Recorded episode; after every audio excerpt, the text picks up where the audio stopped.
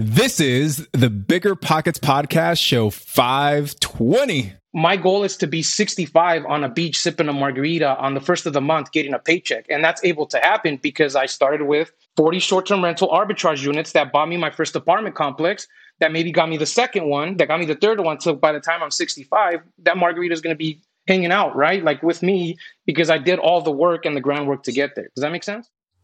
You're listening to Bigger Pockets Radio, simplifying real estate for investors large and small.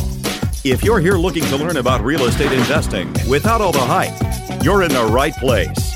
Stay tuned and be sure to join the millions of others who have benefited from biggerpockets.com, your home for real estate investing online. What's up, everybody? I am your co host, Brandon Turner. Wait, hold on. I'm not Brandon Turner. What's up, guys? Now it's Tony Robinson. I'm here with my co-host Ashley Kehr from the Real Estate Rookie Podcast, and today we are taking over the Bigger Pockets OG show. And we couldn't be more excited. This is a very exciting day for us. It is also Tony's first time ever doing an intro on the podcast. We almost had to get out a teleprompter, but he made it through. So everybody, please clap for Tony. yeah, hopefully those bloopers never make it onto the air. So yeah. that stays between us. Ashley, what's up? Welcome to the OG show. How's it feel to be here? It has been almost two years since I've been on the show. Uh, even before I was a podcast host, I had a episode on here. So it is great to be back. Yeah, it's so crazy, right? Like all the years we spent listening to the podcast now to be on this side. So this is a this is a message to all the listeners that dreams do come true. You can achieve your wildest crazy dreams if you work hard enough to make it happen. Exactly. And we have a guest on the show today, Rafa, who talks about that is his dream was to get out of his W 2 job and he has his five year plan in place. And he is going to talk about how he uses apartment arbitrage to have Airbnb and short term rentals and corporate rentals and nurse rentals, all kinds of short term rentals you can think of. Yeah. So for those of you that don't know, like the, the majority of my investment portfolio is in short term rentals. And Rafa and I actually connected on Clubhouse a couple of months ago. We've just kept in touch since then. He's got like just such an amazing story of how he's pretty much built this business like single handedly. And he's got like 25 active units. I think he's got like another 30 that he's working on right now. So he's just doing phenomenal, amazing things. And he gives an absolute masterclass on how to get into the game of Airbnb or, or short term rental arbitrage. Passive income without the property headache? It's possible. There's a way to invest passively in real estate and get monthly income without any tenants, maintenance, or property management. The Wealthy have been doing this for years, and if you're an accredited or high net worth investor, you too can collect cash flow without the headaches that come from owning rentals. How? By investing in a private real estate fund with PPR Capital Management. PPR's co founder, Dave Van Horn, wrote the book on real estate note investing for BP. But he's not just investing in notes. Dave and his team also have an extensive background in commercial real estate. And with PPR Capital Management, they're strategically investing in both notes and commercial real estate nationwide. With over half a billion dollars in assets under management, PPR has provided individuals with a steady source of truly passive income since 2007 without ever missing a payment. Check them out at investwithppr.com. Again, if you're looking to get monthly passive income from an experienced team with a strong track record, go to investwithppr.com today. This show is sponsored by Airbnb. Did you know that I turned one of my first homes into an Airbnb? It's true. And it even helped me get the extra income I needed to launch my real estate career. So if you want to try your hand at making even more income with your property, Airbnb is the place to be. Your home might be worth more than you think. Find out how much at airbnb.com/host. We know, and you all know, why it's super important that good tenant screening is absolutely critical to your management process. Luckily, RentRedi, the comprehensive property management software, has a new feature that makes tenant screening a breeze. In addition to TransUnion certified tenant screening, RentRedi now offers proof of income verification. RentRedi's automatic tenant proof of income verification ensures an in depth check of each applicant's financial stability. With Plaid certified tenant income and assets reports, you can see a potential tenant's income summary and total earnings by month. All tenant screening and verification is paid by the tenant and done through the desktop and mobile app. It's time to say goodbye to gut check tenant screening and feel confident renting out your property with RentRedi. And as a matter of fact, all Bigger Pockets pros have RentRedi included in your pro membership. If you're not a pro, RentRedi is offering you 50% off of their annual plan. New customers visit rentredi.com and use code BP2024. That's R E N T R E D I dot com using code BP 2024. That's BP, like bigger pockets, in the year 2024 to save 50% off of one year of RentRedi. Before we get into today's show, here's today's quick tip. Quick tip. Make sure you guys go and subscribe to the Real Estate Rookie podcast, where Tony and I are the co hosts and we have a ton of fun and we bring you guys rookie content. So if you are a new investor getting started in real estate and you want to learn and you want to grow and scale and become the best investor you can be, we have content that is tailored directly to you. So you can also check us out on YouTube, search Real Estate Rookie. All right, Asher, that was a great, awesome tip. A little self promotion there. I love it. But with that, let's get into today's show and bring on Rafa. Rafa, welcome to the Bigger Pockets Real Estate Podcast, brother. We're super excited to have you on here today. Excited to dive into your story. Why don't you tell the listeners a little bit about who you are and uh, how you got started in the world of real estate investing? Yeah, Tony, thanks for having me, man. I'm really, really excited to be here. So, you know, I, my name's Rafa. I do short term rentals. Um, it's really all I do. I've been doing it for about four years now. Just a quick story to get into it. Um, about four years ago, I wanted to get into real estate investing, and I live in Southern California. So the houses here in Southern California, right, at that time were about an average medium of like 460 470 in my area right in orange county and so i had this idea where at the time i was transitioning between jobs i was working at a casino and i'm like hey i need to find like something to make extra cash to get out of this job i'm not the type of guy that likes to work nine to five i think i've had like five jobs my entire life. And so I started doing like listening to podcasts and figuring out how to analyze deals. And I didn't know about the BRRRR method back then, right? And I found that like quickly found out that if I were to buy a house here, like I would make zero cash flow. I probably end up with like 50 bucks if I like timed everything up or probably even negative cash flow, right? So at the time, as I was doing research, my partner at the time, we were talking. She's like, "Hey," because uh, she works in Hollywood, and she's like, "Yeah, there's this guy who's driving around this Ferrari. He's like 24 years old." And I'm like, "How's he doing this?" And he's like, "Yeah, I guess he's got like 10 apartments on Airbnb." And I'm like, "Oh, I know what Airbnb is, right?" And I started doing research, and I found out about short-term rentals, and I was like, "Wait a second! So it's as simple as the arbitrage model, where I can lease out a unit." And put it up on a website like Airbnb and start making money. And so I started doing more research and found a mentor that was teaching like systems and processes. And I kind of jumped in on it, watched a couple videos, and then put it on the back burner, right? Like a lot of people do. I let it sit there for about six months. It was always in the back of my mind. I was working still. Um, at that time, I was working graveyard. So as you can imagine, like sleep during the day. So it sucked, like really slowed me down a lot, like my progress. And then one day, my partner at the time, she's like, "Hey, I got us a meeting at this apartment complex. Like, I already did the initial like call." Go out there and see what we can do. So I went out there and I, I pitched them, hey, you know, we're trying to do short term rentals. So my first pitch, I was all nervous and shaky. And at that time, that complex, it was a 120 unit complex and it had about a 65% vacancy. They were remodeling the whole thing. It was all re- fresh, brand new remodel. So I was like, I'll at least one, two bedroom off you guys. I ran the numbers and she's like, yeah, we can go ahead and give you one. So I was all excited, right? So we ran the numbers. We went and we did what I did is I ended up leasing. So what I do is arbitrage, right? And so I lease out units. We can go into that in a little bit. But I ran the numbers in comparison to the house that I was going to purchase versus this. And the money that I was going to put down on the house versus the money that I was putting down on this apartment, that money I was going to get back in about seven months projected right? And it was 20 grand or so, a little bit under 20 grand at the time.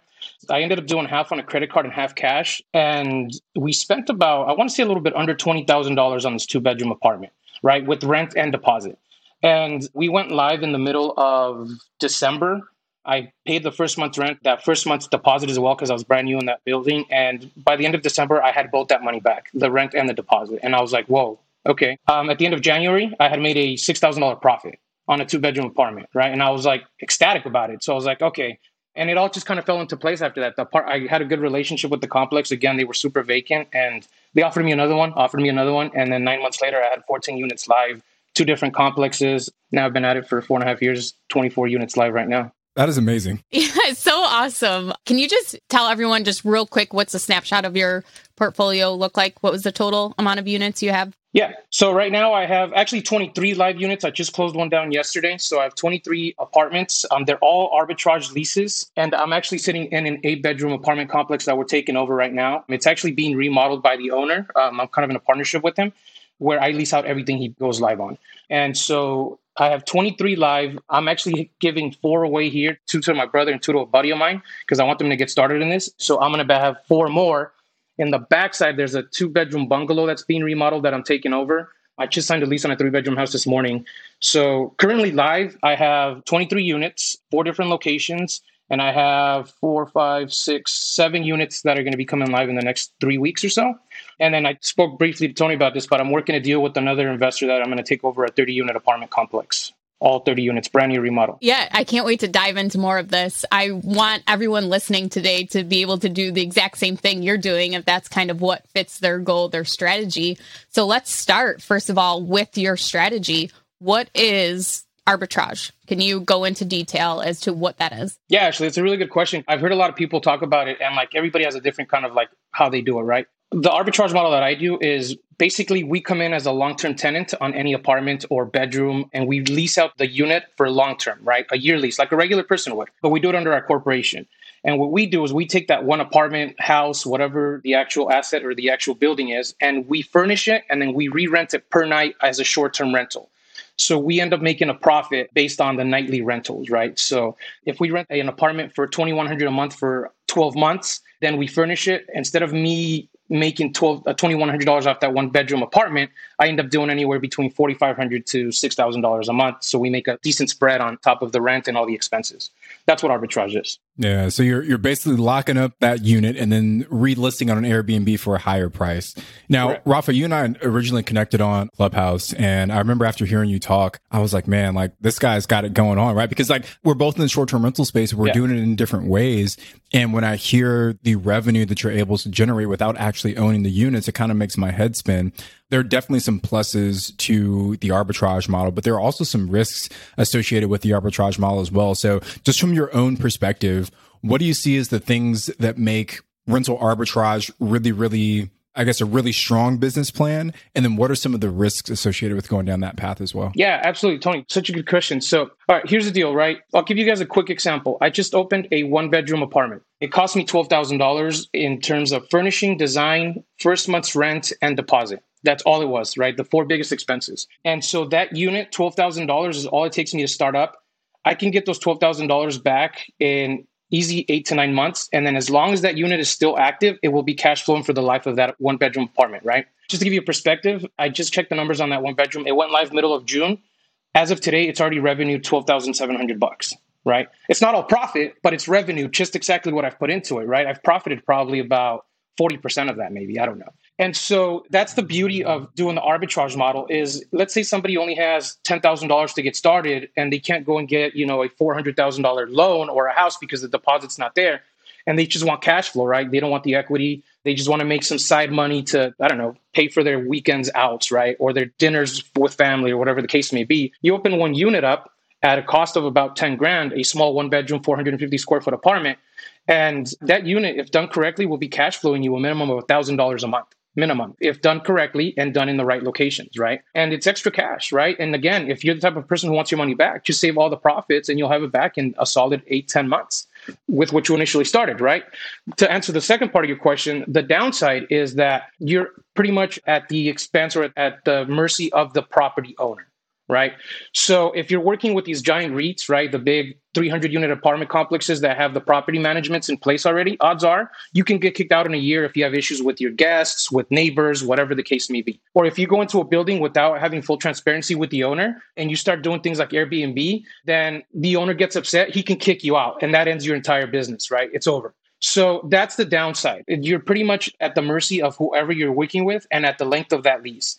And there's ways to mitigate that risk, right? I've been in buildings for four years, no issues, right? I've been in buildings where after 12 months, a lot of people started jumping into that building and we were all asked to leave because it was just bothering too many neighbors, right? So I've pivoted, I've talked about it shortly. So where now, instead of me going into these big giant apartment complexes, I actually like to work with small mom and pop investors that own eight to 12 unit complexes, these small buildings where I can just lease the entire thing and I don't have to worry about a long term tenant being disturbed by my short term guest. Does that make sense? And then I'll sign a three year lease so I'm protected with them. I have full transparency of what I do with the owner. So the owner knows exactly what I'm doing, right? Not all of my units are on Airbnb, right? Not all of my units are on VRBO. I get a lot of direct bookings, contractors, nurses, all of that. And so they're aware of all of that. And because they know how I operate, the way I manage, it's a pretty safe bet that I'll be in this this eight unit building I'm in. I'll be able to have this for as long as I really want, to be honest, you know, three, four years, whatever the case may be. Does that answer it? Rafa, what a great answer to that question, man. And you actually answered my second question without me even asking was like, how do you mitigate that risk? But I mean, what a great example. I know folks that are also doing arbitrage outside of you. And, and yeah, when you're in that big apartment complex, there's friction between the people that actually live there and then the guests that are coming in and out of these short-term rentals. So you're, you're bound to get some complaints. But if you go in and the whole place is yours, you don't have to worry about anybody complaining and, and, and you know, you have a better relationship with that owner. So I love that approach. I want to go back to what you said about the startup costs because I think this is what I really want to highlight for the guests. You said one of the recent units that you brought up, this one bedroom, your all in cost was $12,000 which is like mind blowing to me, right? Like we've got a, a, studio that we're working on in Joshua Tree and we're probably going to spend about $55,000 getting that one, you know, the down payment closing costs and the furnishing, right? 55 versus 12 is a huge, huge, huge difference, right? Like just ballpark, Rafa, how much do you think you'll actually profit on that one bedroom that, that costs twelve thousand dollars to get set up on an annual basis? On an annual basis, that unit will do fifteen hundred a month minimum like minimum. So what is okay. that? 50, yeah, I don't know what the total is times 15 12. times 12. I can't do like 168,000. I don't know. Uh, it's like 16,000 somewhere around there, right? I don't know. Yeah, it, it's upward. It's going to be like 16 grand for the year, something like that. And that's again, if I have it at the minimum, right? And this is what I'm looking at right now. I'm actually seeing some crazy numbers with that unit. Like all of July I did it's guys it's a 400 square foot apartment 450 it's tiny. It should have been a studio. And so all of July I was doing like 240 a night on that and I was blown away by it. Like that's crazy. it, it had a ridiculous profit in July. But at you know right now we're in slow season. So yeah minimum $1500 a month profit for 12 months is what what I'll make off that one. So I, I did the math. Uh, I'm not 16 but it's $18,000 so $1500 a month at 12 months is $18,000 so you're getting back literally all of your capital and then some in that first year, right? Correct. For us on the studio, again, we're putting in about $55,000 into this property in Joshua Tree. We'll probably gross about 75 we'll net maybe half of that. So we'll keep somewhere between 35 to, to 40 grand on that property. So we're not quite recapturing all of our capital. We're getting close, but not quite. And I'm illustrating these two different scenarios to, to show something to the listeners that the benefits typically of going with arbitrage are that you're going to get better cash on cash returns because the capital outlay is so small. The overall revenue and profit numbers might be a little bit smaller, right? We're talking 18,000 versus like 35 to 40,000, but your money is going to stretch a lot further on the arbitrage model because you're only spending such, you know, a third or a fourth of what we're spending to actually purchase and acquire these properties. Rafa, you and I have talked about this before as well. And then, sorry, Ashley, I'm like hogging up because you're talking about short term rental. So you know, I, I can't shut up when we, when we get on this well, topic. Actually, Tony, I feel like I do have a leg up for you this one time on a short term rental because that's my only unit for Airbnb is arbitrage. arbitrage. yeah. yeah. Well, let's all kind of talk through this. And Ashley, maybe you give your opinion first, and then Rafa, we can go to you afterwards. But I think one of the other benefits of owning the unit as opposed to the arbitrage model is that you get the long-term appreciation. To me, I think that's probably one of the biggest reasons why I haven't jumped into the arbitrage model yet is because I also want to build wealth long term. So, Ashley, what, what are your thoughts? And Rafa will go to you afterwards. Yeah, I agree with you on that, Tony. There's not a lot of equity buildup. There's, you know, no mortgage paid out. There's no appreciation what you're seeing is you're seeing cash now compared to wealth building in the future. And we had just had Avery Carl on, and she talked about this as to how she doesn't do arbitrage because she's building wealth and wants to own the actual units. I definitely agree with that. But I also think that there's a ton of opportunity to build capital to buy other wealth building assets by using this model. So, for example, the apartment that I have, it's in a complex where I used to be the property manager for. I used to run it and I am on a month to month lease. The owner knows exactly what I'm doing and super happy for me and I can probably do it as long as I want, but I also have the option to pull out of it if I want to. So that's pretty low risk for me doing this. And I just actually pulled up the numbers because we were talking about the initial investment. So it was $5,000 for me to start it. And just this year alone, we've had 18,000 in revenue and we still have three more months to go for the year. So there definitely is a lot of cash to be made now, but there's no really, I don't see a long term benefit of it except for using that cash to purchase other properties for buy and hold. Rafa, what are, what are your thoughts on that debate? Yeah, so both are awesome points. And actually, what you just said at the end is, is exactly the whole reason, right? You got to have a goal with this. And let me, I want to structure this as best as I can. So, the whole point of why I do this and how I do this is to be able to come in and purchase property. Throughout my little four years of history that I've been doing this, I've had the opportunity to purchase several times already right? The reason I don't is because I have a goal in mind to hit a certain amount of cash flow every month to where I can come in and go, all right, I like that property. Boom, here's the down payment. I like that property. Boom, here's the down payment, right? So you got to have a goal in mind when you start this. If you want to start doing, for example, Tony, your studio in Joshua Tree, can a person really put in $55,000, open that one studio, and then quit their job with the revenue of that one unit? Heck no. Probably not, right? Okay, well, I can take your $50,000. I can open five units, cash flowing me five grand a month. I can quit my job do this full time, build this business, and delayed gratification, right? In a year's time, those five units will be cash flowing enough to either open more units or to do this full time as no other job and focus on actual investing now, where I can learn how to do the BRRRR strategy or go out and wholesale or lease to owner, whatever it is that people want to learn out there. Because they started this first, and a year later, now they're cash flowing enough to quit. Or they started five units and they're cash flowing enough to in a year say, hey, now I have $50,000 sitting in the bank now I can go into real estate investing, right? And so anybody who's listening to this needs to come in and go, all right, what's the plan? I have a five year plan, guys, right? My five year plan is to get to a certain amount of arbitrage units. And it's why I haven't purchased anything because I don't want to break that plan. In five years, if I have anywhere between 50 to 100 arbitrage units, I can go out and Tony join you out in the Smokies with the cabin, right? I'm looking at a five unit complex right now that I might turn into short term rentals purchase, right? Um, I'm actually working with partners now to be able to buy complexes to purchase, but I'm at that stage where I'm able to get there. Not only do I know short term rentals so well with the systems, the processes that I have built, that for me, any unit I get, even if it's a 30 unit apartment complex, I can plug and play it, right? And going back to that point, it was because the arbitrage model allowed me to get there. I can delayed gratification again. I know that if I wait three, four years, my goal is to be 65 on a beach sipping a margarita on the first of the month getting a paycheck and that's able to happen because i started with 40 short-term rental arbitrage units that bought me my first apartment complex that maybe got me the second one that got me the third one so by the time i'm 65 that margarita is going to be hanging out right? Like with me because i did all the work and the groundwork to get there. Does that make sense? This is why i love real estate is because there's so many different strategies so many different ways to do it. And real estate can be easy because there's so many different ways to get started but it can also be hard because there's so many different ways that there's no set like okay, you go to college, you go to med school, you do your residency. Okay, you're a doctor. Like there's no set plan. So that makes it difficult. But I also love it because no matter what your background or what your goal, there is some way for you to find a strategy that works for you. And this is what's working for you.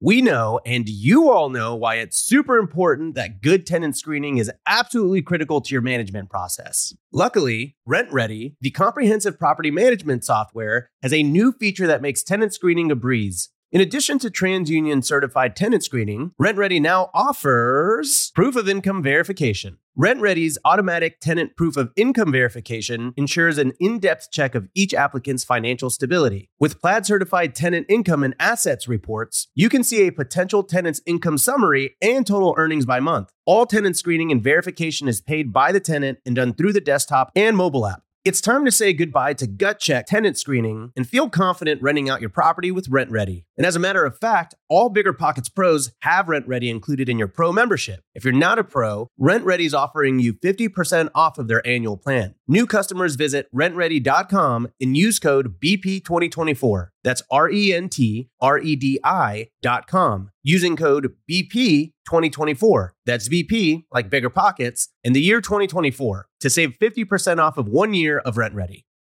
Remember when you had to pay to get a lead's phone number? It was like the dark ages until Deal Machine made skip tracing a thing of the past. Now, with your Deal Machine plan, you'll get unlimited access to phone numbers and contact information for no extra cost. That's right, get high quality, reliable information trusted by leading financial institutions, all fully compliant with the federal Do Not Call list. Explore over 150 data points, including age, gender, marital status, occupation, and a ton more. Trust me, this is the data you need for off market deals. With new filters, people flags, and color coded phone numbers, lead management just got a ton easier. Ready to step up your investing game? Sign up for a Deal Machine plan today and gain immediate access to this unlimited treasure trove of contact information and phone numbers. Just head to dealmachine.com slash BP. Transform your lead generation and deal making strategies with Deal Machine. Sign up today and start exploring the unlimited possibilities at DealMachine.com/bp. You've heard us talk about it before. High interest rates are crushing real estate investors, leaving even some of the best investors in need of funding now. But with today's liquidity crisis, who can fill the demand? With Fundrise, America's largest direct to investor alternative asset manager, you have the opportunity to. Fundrise's new opportunistic private credit strategy was designed specifically for this new market environment. Fundrise supplies high demand bridge financing on high quality assets with credit worthy borrowers. Top real estate investors get the funding they need while you walk away getting paid a healthy interest rate. To date, Fundrise has completed more than $500 million worth of private credit deals with an average net interest of 10.8%, and they've already amassed a pipeline worth more than $300 million. Don't sit on the sidelines. You can take advantage of this unique window of opportunity while it lasts with Fundrise's new private credit strategy. Ready to start? Go to fundrise.com slash pockets to learn more. That's F-U-N-D-R-I-S-E dot com slash pockets. This is a paid endorsement for Fundrise. Past performance is not indicative of future results. All investments can lead to loss. So, Rafa, I want to know when you go out and find these units, how do you pitch these landlords? So, for my unit, it's somebody that I know very well and it was easy, but how do you even go out and find these apartments? And then what does your pitch look like? Sure. So there's so many ways to do it, right? I, like now my strategy has changed over the years. At first, it was go on apartments.com and look for apartments that were for rent. And that's how I found it. The problem with that is, Ashley, is that to go into without having to change the conversation here, is that every pitch is different depending on the type of location I get, right? So my pitch is different for property managers who are managing 500 units. My pitch is different from uh, a, a, an owner who has a three bedroom house. My pitch is different to an eight unit apartment complex owner, right? Every single one is different. And it has to be approached differently because this is a different type of location and the way it's going to be managed is different, right? And so now, so the best way right now, like if anybody wants to get started on arbitrage, is to drive your neighborhood. And what'll happen is if you see like a multifamily being rehabbed, go talk to the general contractor. So you're driving the, the neighborhood you see a contractor, get the contractor to put you in contact with the owner because the owner's going to want to lease these units out eventually. So you're going to come and solve this owner's problem before it even goes on the market. If you're doing like, let's say it's an eight unit complex, you get the owner on the line and you go, hey, my name's Rafa. I'm with 9 Properties. We're a short term rental provider. We do corporate housing. We house business travelers, travel nurses, families here for leisure in the area. And I'd love to talk to you about leasing out your complex before you put it up on the market. Is that something that, that would work for you? Do you allow corporate leases? Are you interested in working with me? I'm an investor and I can show you what I do. That's the initial conversation with like a small investor, right? Someone that's like minded that also invests that will take care of it. Like that's the first initial conversation, right? Kind of like, you know, wholesale has three different calls that you do type of rapport, build, all that. Well, same with this. The first conversation, I just want the investor to know, hey, this is what I do. The second conversation, we meet up and I go, all right, I show them either a unit that I have or I tell them, hey, look, and with all of them, I'll give you guys the pitch for the apartment, giant apartment complexes. But with all of them, I don't focus on short term rentals. I don't focus on Airbnb. I don't focus on corporate housing provider. I focus on the customer that I'm attracting to these locations, whether it be business travelers, whether it be nurses who are here, whether it's the families that are here for Disneyland. I'm very close to Disneyland. Whatever it is, right? Travelers to the national parks, Tony, wherever you guys are having, right? and I focus on that specific topic more than anything. So I tell them, hey, all right, guys. So I, I tell the owner, hey, so this apartment here, like I want to turn it into a short-term rental. It's it's going to be corporate house for people that are going to be here for business. This place is great, and I walk them through what I do, right? How I'm going to furnish it, what what it is that, how long the t- stays are going to be. Medical professionals and business travelers are typically they're not really short term. They're about, well, they're short term, but they're 14 days to about a month, 41 days, right, on average. And so once I explain what it is that I'm doing and how I'm using the unit and how well I'm going to take care of it, that's important. You got to explain how well you're going to take care of the unit. The fact that, hey, I'm going to clean this unit professionally seven times a month, maybe, instead of one time all year, where you're going to have to come in and scrub the gunk off the shower, that's not going to happen with me in five years from now because this place has to be exactly the same five years from now than today. Right. And so that's how I talk to the investors. It's very similar to the big REITs, the big property managers. The one thing I do want to make clear is with the big property managers, a lot of these big property managers already have their systems in place up to who they allow in how they vet people and what the requirements are to enter this building, right? You come in and you say, Hey, my name is Rafa. I'm with Night and Ring Properties. I'm a short term rental operator that sets up corporate houses for travel nurses, medical professionals, business travelers, and families here for leisure in the area. Do you guys allow corporate leases? And that's it. And then I wait. And then they'll either tell you, depending on again the type of property manager that you're dealing with, they'll go, Oh, yeah, we do a allow corporate housing, or yeah, we do a allow corporate leases, or yeah, we allow that. Or they'll tell you, I don't know what is that. And that's where you have to go in and educate them, right? Our job is to actually educate them on how we do it. Well, the problem with these big REITs, as these big property management companies, is that they require two years business history, they require business credit, they require maybe a year worth of bank statements, or even three years worth of bank statements, or five times the amount of money in the bank for the deposit and for the rent and the deposit and all that. But their definition of a corporate lease is very different based on who you're talking to. Some people think that you're bringing your employees and you're going to house them in that unit right? Something that you're doing a corporate lease at 30 day minimums, or something that all it is is your corporation is literally signing the lease and that's it for yourself, right? So they don't understand. And you have to educate them that that's why I throw in the short term rental bit in there because I tell them, no, look, we furnish the entire apartment and then we provide it to people who need short term stays or places to stay short term where they don't have the ability to sign a one year lease. And that's where we come in. That's the service we provide to them. The service we can provide to you is that we can fill up any vacancy you have right now. I can take five units if you have them. I can take 10 units if you have them.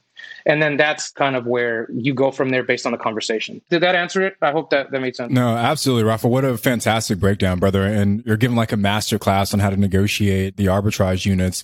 I guess one follow up question is Have you ever been denied by a landlord? Like you went to go give them your pitch and they said, no, I'm not interested. And if so, like what was their reasoning? Yeah. So a lot actually. Funny story. I almost got denied with the guy I'm working with now, and I actually have 14 units with him. The first thing he says before we, I, when I walk in the door, before we've even introduced each other, he goes, I don't want any Airbnb here. And I'm like, okay, no problem. Let me tell you what I do first before we get into the Airbnb talk. And so I had to, Tony, that doesn't answer the question, but that guy had to educate him on what it is that I do. Right before him, I've talked to, I mean, I've called hundreds of complexes. Like, I know all the apartment complexes in my area. They'll just tell you, hey, we don't allow corporate leases. All right, no problem. Or no, we don't want any short term stays. Or we've already had a guy do Airbnb here before, right? We don't want that anymore. It's been too many headaches. It's too many problems. Okay, well, no hard feelings, no problem. You go on and you call the next one, right? The ones that really hurt are like the small investors because you're like, hey, like, we're kind of like minded here. Like, I'm trying to get to your level. You own the property, but I'm at the point where I can lease it out for you so that you're 0% vacancy, right? And yeah, those are the ones that like, where I'll meet up with them and I'll explain to them what we do. And they're like, no, nah, man, look, I don't want to deal with any of that. I'd rather just have a long term tenant in there. And I'm like, I mean, look, I am going to be your long term tenant. I'm just going to be using the house multiple times. As a matter of fact, I'm going to be an even more of a headache solver because I'm going to deal with the small maintenance issues. You don't have to call a maintenance person out here. And they're still like, no, they're not open to it. They're like, no, we just don't want to deal with it. We're going to disturb the neighbors. The neighborhood's going to get upset. They immediately think, oh, if I lease you this unit, it's going to go on Airbnb and tomorrow there's going to be 20 people walking in the door with a cooler and a DJ system. Like that's literally what their mind goes. And I have to sit here and like, usually the conversation goes back to them. Like they've passed on letting me lease, and then they'll call me like a month later where the unit's still vacant. And like, hey, can you explain to me again what it is that you're doing? And then that's when I come back and I'm like, look, yeah, this is what I do. This is how I do it. And then it ends up, sometimes it ends up working out. Sometimes they tell me, no, no hard feelings. I just go to the next place. Uh, I asked that as kind of like a leading question, Rafa, because I would have assumed that there would be a lot of rejection while you're going out and doing this. And I think people hear that you're at 23 active units with another 30 plus that you're working on. And they're like, man, like Rafa's killing it, but they're not understanding all of the, the legwork and all of the rejection that you had to go through to get to that point. And, you know, Ashley and I talk about this all the time. Like we see new investors who say, man, I've submitted, you know, three offers and nothing's been accepting. Like, you know, real estate investing doesn't work. It was all a lie. But it's like, no, it's a numbers game, right? You've got to get to a certain number of rejections before you finally get to that first yes. And, you know, the fact that you know every single apartment complex in your area, right? And, you, and you've been rejected by many of them proves that point, man. That's literally me just on everyday deals this week. rejection oh. after rejection after rejection. Yeah, but it's part of the process, right? Yeah. yeah. Well, I'll tell you guys what, to put everybody's mind at ease, Tony, and so like everybody listening, right? You'll get 40 no's but all you really need, guys, is one yes because we're going after multifamily here, right? So if I'm going after somebody who's got 10 apartments or an investor who's got, I don't know, 20 doors or something, and I get one yes from them, and then I do my job as a short term rental operator and I kill at it, right? I house the right people. My security systems are in place. I stop the parties instantly. Their vacancy is full. They love it. The place is designed beautifully. They use me to appraise their property, right? Because it's just beautiful. I guarantee everybody listening to this that after your first one, they're going to offer you the second one. And then they're going to offer you the third one. That first building that I was telling you guys about, I had 14 units in that building because it went from one and then they're like, man, this guy's like, he's doing what he said, right? I'm housing the people. This is why I focus so much on talk about who you're going to house. Because if I tell them, hey, I'm going to bring business and families here, and then they see five 25 year olds walking with coolers and, you know, cans of beer, then I'm not housing who I said I'm going to house. And now I'm lying, right? And so when you get that first one and you operate correctly and you do what you're going to say, I guarantee everybody listening to this, you'll get the second unit from that same person. Or when you go out and you network and you go to like a local real estate meetup, you have the experience to talk about what you're doing because you're excited about it. You're going to catch somebody's ear. And that person's going to go, hey, I kind of want to talk to you about short term rentals, especially right now. They're super popular. Everywhere you go, everybody wants to talk about Airbnb and short term rentals. And they'll tell you, hey, I have a property. You want to come look at it, see if it works for you? I'm actually turning away properties now because they're, they're so ugly and beat up that I'm like, I can't work with this. Like, rehab it, and then I can come in and take over it. Like, I kid you not. And again, to put everybody's mind at ease, get the first yes, and that person will just start throwing properties at you. Rafa, this whole conversation really reminds me of somebody going after a partner too you're pitching them an opportunity, really. The people that do decide to, you know, have a nice apartment to rent out to you, you are providing them an opportunity because just like the things you said, where in five years, it's going to look exactly the same. They're not going to be scrubbing gunk off the wall and they're going to have that guaranteed rent for the next three years or however long your lease is. Tony and I talk about this a lot is pitching a partner and not begging them like, oh, please give me this opportunity to partner with me is to show them that really you're providing them an opportunity and that's the way you should be pitching it, not that they're doing you a Correct. favor. Well, you know what? Actually, really quick to give you an example on that. When I first moved to this city on one of the buildings that I have here up the street, I have, uh, it's a 12 unit building. I actually have eight units in that building. And it's the same guy that I told you that the first thing he says was, I don't want Airbnb, right? We had the conversation, it was about an hour and a half long. I said, hey, man, look, listen, I'll tell you what, give me this one unit, try me out. Let's do a six month lease so you can see how I operate. If it doesn't work for you, no hard feelings, right? The building's vacant anyway. Uh, like if you get other tenants, cool. If you don't, I can take all 12. I, I kid you not. I can show you that everything that I have, my business history, all of that, whatever you need. And he goes, all right, fine, I'll try you out for six months. We started designing it. It was, I, I want to say a week and a half later. He's like, all right, we were in there hustling. We are getting this because we got to get this unit up and running, right? It's got to be up and running within the week to start making money. We implement, we had the security guy come in, install everything, the doorbell cameras, the works. And he goes, hey, you want another unit? And I just started laughing. I go, I'll take all eight. He goes, just take one more. I'm like, okay. I start the second unit.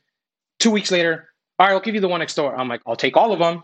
I'll take all of them. And he gives me another one. And then he ended up getting two long term leases up top. And then after that, he's like, bro, just take the entire building. And I was like, I, I told you and now I have eight units in that building. you know. you talked a little bit about your startup cost, but what about your reserves? What kind of reserves uh, do you have in place for each of these units as you take more and more on? How was it during COVID? For my unit, we had one month of vacancy, and I think we were pretty lucky that that was all that we had. And that was even when Airbnb reimbursed you up to, I think, like 15% of what your booking should have been. So it really wasn't that bad. But if you have this many units, how do you prepare if something like that were to happen? Yeah. Again? So, man, actually, like you're bringing up dark times. So COVID was tough. it was. When it hit in March, I was projected at the beginning of the month in reservations, something like 47K or something. I don't know. At the time, I actually had 21 units live. And the moment COVID hit, I was down to $700. And I'm like, oh, what's going to happen wow. here? I had reserves. So everybody, like, you should definitely save one month's reserves. Like, take the money and save it, right? Everybody, like, this is one of the things with short term rentals. Everybody thinks I'm going to, like, you know, I just said I'm going to profit 1500 bucks a month. I'm not taking that and pocketing it. I pay myself a very small salary out of my business and the rest it's in the business mm-hmm. and it just stays there. And I have at one month's minimum for all my rent and my expenses. Like it just sits there and it's already waiting. So in case something happens, I at least have 30 days to figure out how am I going to stay afloat here if it continues to happen. So luckily I had that when the pandemic hit. The second thing is I had to pivot. This is another very, very important thing too, is that's why i been, you guys heard me, I've been saying short-term rentals, not Airbnb the whole time. Because Airbnb is just a marketing platform that I use to acquire customers. It's not my business at all. And so now from when COVID hit, I had to pivot really hard to attract different kind of customers people who were going to do 30 day minimums to at least break even to keep me afloat. And that's what we did. I started reaching out to my entire network. I've been saving people's information from the first reservation I got. And I know every customer who stayed with me, every restaurant whose employees who I've housed, contractor companies, nurses who stayed with me. I have all their info. And so I blasted everybody. I said, Hey, we have available units. I reached out to the city and I said, Hey, I have 23 units in your city. Do you guys have workers who need a quarantine? Let me know. I'll house them.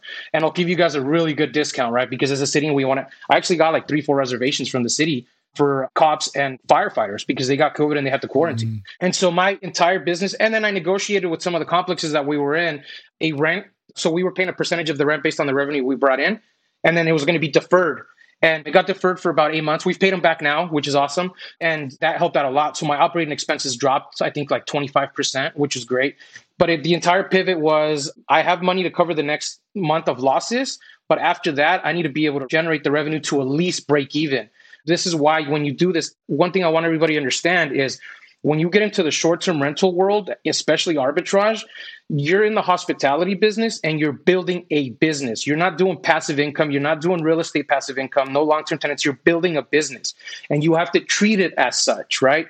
And so I treat it that way. I pay myself a very small percentage, so anything on top of it I can save, right? I pivoted and I housed different customers because as a business, as an entrepreneur, you have to be able to solve those problems. And so I started housing people long term, 30 days. I started offering very steep discounts to my break even number, right? In some circumstances, some of my units were at $300 at a loss. But that's okay because as long as I stayed afloat during the pandemic, the uncertain times, once everything came back, I knew it would come back. And look, it came back hard. Just June and July were two of the greatest months I've ever had in the last five years right? I mean, it blew everything out of the water. It was insane. I was telling Tony some of the numbers on my two bedroom apartment, and I was like, as I was speaking about it, like, I'm getting chills thinking about it. I was blown away at these numbers, and I'm like, and all because I pivoted and I was able to stay afloat and work that system to be able to house different customers instead of focusing only on Airbnb and relying solely on Airbnb. Does that make sense, Ashley?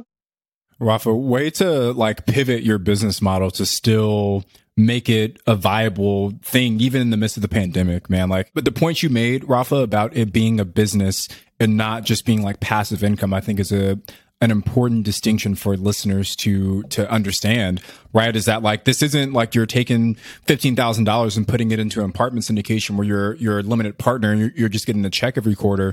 This is an active business where you need to be hands on, you know, managing the guests, managing the cleaners, managing the handyman, making sure the leases are getting, you know, just all these different pieces of it. So it is an active business and I just want to make sure that the people understand that. Now, along the same point, right? You, you kind of talked about how you negotiated with some of the landlords during COVID. And it makes me wonder how, how are you actually structuring the leases with these landlords when you go into these agreements? Are they in Rafa's name? Are they in your LLC's name? Like, just how are you structuring them? Like, like walk us through that whole process. Yeah. What are the terms of the lease? Okay. Mm-hmm. Yeah. Uh, man, you guys are bringing up all the good points. So the lease is all my leases are under my LLC, every single one. Nothing's under my name. Number one, just because of the protection, right? I don't want to be liable or, or responsible. That's why we have the corporation. But the leases, it's just a regular tenant lease. There's nothing special about it. The only thing that we do is we add a subletting clause or a subletting addendum to that lease. That's it. Super, super important. I can't stress this enough to everybody who listens to this podcast and says, hey, I want to go try arbitrage make sure your lease is structured. Not just because if you're cool with the manager and the manager says, Yeah, I love it, let's do it, let's give it a shot. And then they say, Hey, we can't change it, but it's okay, I know what you're doing, no problem.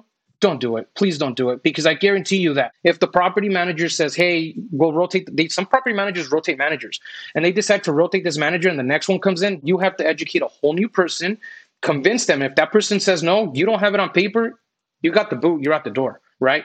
Not to mention, if you have that addendum or that little clause in the lease that lets you do, because that's essentially is what we're doing is we're subletting, right? And if you have that little paragraph, that little form of protection, when somebody, let's say another operator, this happens to me all the time, and another operator jumps into the building and just causes havoc in that building.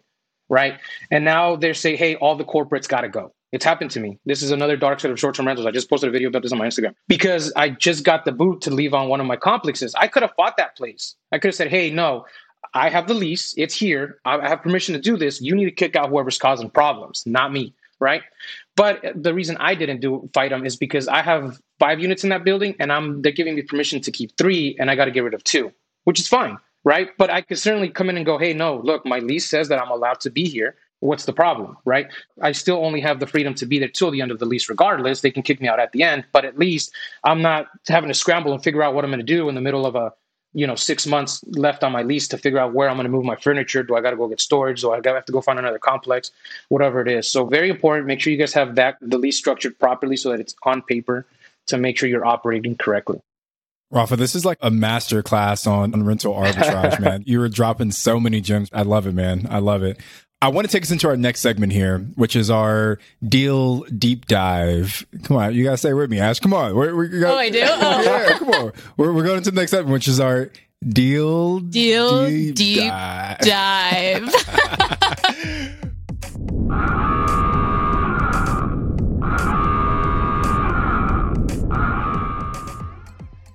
All right. So, Rafa, we want to get into the nitty gritty of one of your rental arbitrage units. Do you have a specific deal in mind that we can kind of talk through? Yeah. So, I went over that one bedroom. Actually, we can go over this eight unit complex as a whole if you guys want. Beautiful. Yeah, let's yeah, hit that one. So I'm gonna I'm gonna hit you with some like rapid fire questions just to kind of set the table, um, and then we can kind of go into it from there. So, what kind of property is it? I think we already answered this, but what, what kind of property is it? It's a eight unit apartment complex, all one bedrooms, one baths. Beautiful. And how did you find it? So actually, remember I was telling you guys that once you get in with a good investor, they just start throwing these things at you. He's been remodeling this building for the last year and a half, and he needs to get rid of his vacancy. And so I said, "Hey, it'll end on the first if you give me the entire thing." And he gave it to me. And how much was it? For this building, so here's the great thing about being in good relationship with the owners. In this building, I'm paying him for four units is 2100, for four units is 2 grand. So I'm paying 16,400 a month for this building. But I negotiated 1 month's free rent so my startup cost is going to be virtually only the, the furnishing. And I negotiated a thousand per unit deposit. So I'm technically going in with $8,000 to start at this building. Uh, I have 30 days to operate for free to make that money back and then some to cover next month's expenses. So how are you funding like all these setup costs? Is it just money that you've generated from your business? Are you working with partners? Are you getting a loan? What does the funding look like? Currently now it's all of my funds. It's all my business funds when I first started, Tony, it was I I have a funny story about that. So my third unit that I started, I was like, the complex was, hey, we have a third unit, you want it? And I'm like, yes, I want it. I said yes, and I had no idea how I was going to do it because I had no money. I had two units operating. I was using that money to cover those expenses, and it was I didn't have enough money to open the third unit. So I called my dad and I was like, "Hey, uh, you guys got some money laying around that I can borrow so I can open this unit?" And funny story, he goes, "Yeah, I got about ten grand under the mattress," and I'm like, what do you like under the mattress? Like literally, he's like, yeah, like under the mattress. And I'm like, can I borrow that? Like, what is it doing under the bed? He's like, well, I don't know. I just haven't deposited. I was like, give me the money. I'll make some money off of it. So I took it and I opened the third unit. And I, I've opened three units with my parents. I've opened two units with a buddy of mine, just like talking about short term rentals. He's like, hey, can I invest with you? And I said, sure. I mean, I'm trying to grow. I think I was like on my eighth unit at the time and he gave me some money. We opened two units. I offered him a split share, a percentage on the revenue, on the profit that we make on that. And I've done working capital loans. Working capital loans I've used to open one unit. I pay them back within the year. And I've talked to friends. Even I have a friend who I helped start short term rentals, and she was too busy to open more. I was like, "How much money you got laying around?" Because I knew she had money because she's got short term rentals. So was, she's like, "I got, I got about twenty four grand." I was like, "Give it to me. I'll give it back to you in a year." I know she said, "I have twenty grand." I was like, "Give it to me. I'll give it back to you in a year with four grand on top of it." She's like, serious? I was like, yeah, I'll pay you 24 grand in 12 months. And she gave it to me. I opened two units. She got her 24 grand back and I have two units running. They're still running. It's been two and a half years. Rafa, you're, you're like a wizard, man. Like you got all these different little tactics, man, in the world of arbitrage. But I think the important point here is that there's so many different ways to fund your yeah. real estate interest, no matter what avenue or path you want to go down. All right, man. So keeping it rolling with our deal deep dive here. We know how you funded it. The next question is, what did you do with it? But if anyone's been listening to this entire episode, I'm assuming they know what the answer to that is. But what are your plans with all these units that you're you're, you're taking over right so, now? So actually, these eight units, four, I'm handing two over to my brother, the guy that just saved me from that ticket, and to a buddy of mine who I want him to start on short term rentals. And so they're going to take two and two each in the front. I'm going to take the four back. That's actually a nine unit complex, the bungalow. But I'm going to take the four in the back, and all eight are going to be operating short term rentals that should go live uh, somewhere on the 1st of October or the middle. Again, they're still building it, but they're finishing touches. But it's all going to be short term rentals, cash flowing us handsomely, hopefully, for the next couple of years. What do you estimate that will be the revenue for a year, say? For these units, honestly, these units are probably going to do a little bit better because it's a brand new build. They're very small, and we're going after a very niche customer, which is all business travelers. They tend to stay long term. Um, I also have a lot of different people that we can use to get them filled through out direct bookings. So these units are probably going to be doing about anywhere between fifteen hundred to two grand profit a month per year. Yeah, that's the numbers that I included. That's awesome. That's amazing. Did you learn any lessons from doing this yes, deal? actually, huge lessons in this deal. So I was actually supposed to take over this building in the beginning of June. The contractors and the owner, I guess, they had a lot of setbacks. So I just I've been sitting on this unit vacant for um, June, July, August, going into September now. And I could have invested all this money that I invested here and other locations and taken advantage of the summer months. Instead, I got comfortable because it was handed to me and I said, Hey, I'll just wait. Then they said, It'll be ready 30 days. And then I waited. And then it'll be ready in 30 days. And then I waited. So, biggest lesson is number one, not all opportunities are ready to go immediately, right? This is a great opportunity, but I could have taken it and done something somewhere else while this was getting ready. Instead, I got comfortable and I spent all the money to get everything going in this units, in these units, and now we're just sitting here waiting for them to go live. That was a big, big thing for me where I was like, maybe don't sign leases until the unit's 100% ready to go because we're waiting just for things to be finished. Yeah. I was just going to ask you. Yeah, I was just going to ask you what would be your recommendation to anybody that if they come into that scenario, but you just Oh. answered that right there. right. Well, Rafa, man, dropping all kinds of knowledge today, man. Well, that was our deal deep dive. But before we get out of here, Rafa, we want to ask you the same four questions that is asked every single week uh, on the podcast here. It's time for the Famous four. All right, Rafa. So ready for these four questions, man? Yeah, let's do it. All right. So number one, what is your favorite real estate book? Uh, favorite real estate book? I mean, it's got to be Rich Dad Poor Dad. Everybody answers that. I hate saying that too, but man, that's what got my entire wheels rolling on this. It's such a great mindset book. It's what started everything. And what would be your favorite business book? Oh, that's a good one. Multipliers. Multipliers is huge. Yeah. That's a great That one. one, I don't know what that one is. Yeah, it's about how to be a better boss, be a better leader. Mhm. It's bring people to grow with you instead of being the guy who's directing and telling everybody to go. Uh, I learned a lot of lessons from that one. I used to be the guy who was like, no, I want it this way. Go do that. Go. Do. Now it's like, how do you think it should be solved? How would you do it? Come tell me and let's see if it works. Instead of you know doing that. Yeah, Ash is a terrible boss, so that's why she's never read that book before. You know what I was thinking? I was actually thinking, geez, you know, our producer should read that book because he's always bossing us around, not taking our innovative ideas, Eric. All right, uh, Rafa. Question number three: What are your hobbies? Um, I love sculpting. I sculpt miniature collectibles, like little five inch figures. Um, I love anything art related. Yeah, I love painting and sculpting. I actually have an art page on Instagram too, where uh, I post up all of the little pictures. I've, I've sculpted like Robert De Niro, like just random characters, things that inspire me. When I get inspired, I go out and sculpt something. Other than that, my bulldog. I have an English bulldog. I love playing with. What sets apart successful investors from those who give up, fail, or never get started? What would you think that would be? So, man, I love that question. In all honesty, in my opinion, it's being comfortable. When people are comfortable, they don't do anything else outside of their zone. For example, when I started short term rentals, I was work. I told you guys in the beginning, I was working at a casino. After my second unit, I quit. I said, I'm going all in 100%. Had I not done that, I would have probably still been at that job and I probably would have had maybe six units at the end of three years, right? Instead, I went all in, dove into it, was sink or swim, and got out of my comfort zone. And I said, I got this has to work. Otherwise, I'm gonna have to have to find another job. Even now, I get comfortable in this space where I don't really want to do anything else because I'm doing well. Talking about this building, right? I got comfortable and I could have found another opportunity maybe or worked with other people. When other people are out there thinking, hey, I want to get into real estate investing, but I'm doing pretty good. My check covers the mortgage. All my expenses are paid. I'll do this as a side gig when it's convenient for me. And then it ends up being never convenient for them and they end up never doing it. You get what I'm saying? And so being comfortable is one of the biggest things that I think is what stops people from actually doing stuff. When you're pushed to do something, it's when you're actually going to step up and go, sink or swim, I got to do it, or I don't know what the heck's going to happen. Hopefully that answers that. That's such a great point, and I see that in a lot of investors where when they're put into a situation where they have no choice but to do something. They have to take action. They have to make it work because either they quit their job, they borrowed all their parents' money under the mattress or whatever that is is and that really depends on the type of person. Some people don't work well under that pressure and so maybe it's not best you quit your job and just jump full time into real estate. But really, if you see what kind of person you are, that I, for myself too, I agree that put under pressure, then I will get it done because I have no other choice to do it. Yeah. So, Rafa, thank you so much for joining us today. Can you tell everyone where they can find out some more information about you and possibly reach out to you? Yeah, the easiest way is to get a hold of me on Instagram. It's Rafa underscore L0ZA.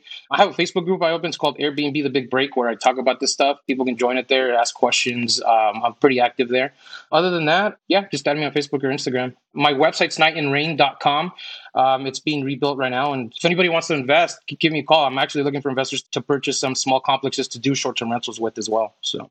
Well, Rafa, thank you so much. You provided great value today, and we really enjoyed having you onto the podcast. Thank you for having me. It was an honor. Thank you guys for joining us. I am Ashley Kehr, and I am signing off with my co host, Tony. I'm going to look for my mom's money under her mattress, Robinson. You're listening to BiggerPockets Radio, simplifying real estate for investors large and small. If you're here looking to learn about real estate investing without all the hype, you're in the right place. Be sure to join the millions of others who have benefited from biggerpockets.com, your home for real estate investing online. There's a reason small multifamily investing is so popular in the BiggerPockets community. With just a 3.5% down payment, you can own up to four different units. Think about it. If you house hack and live in one of the units, you still have three different groups of tenants helping you pay down your mortgage every month, four kitchens and bathrooms you could renovate to increase your property value, four different Airbnbs, medium term rentals, or other rental strategies that you can try in one property, all in just one transaction. Of course, the question is where do you find a small multifamily property that you can actually afford? Which market and which deals are best for you? Once you close, how do you manage it, optimize it, keep scaling, and living your life without being tied down to four leaky toilets or four fussy tenants? All great questions, my friends. All to be answered in the upcoming small multifamily bootcamp with Chris Lopez and Leka Devatha. So if you're serious about growing your portfolio with this highly efficient strategy, head to biggerpockets.com slash four, F-O-U-R, today and join us in the small multifamily bootcamp. See you there.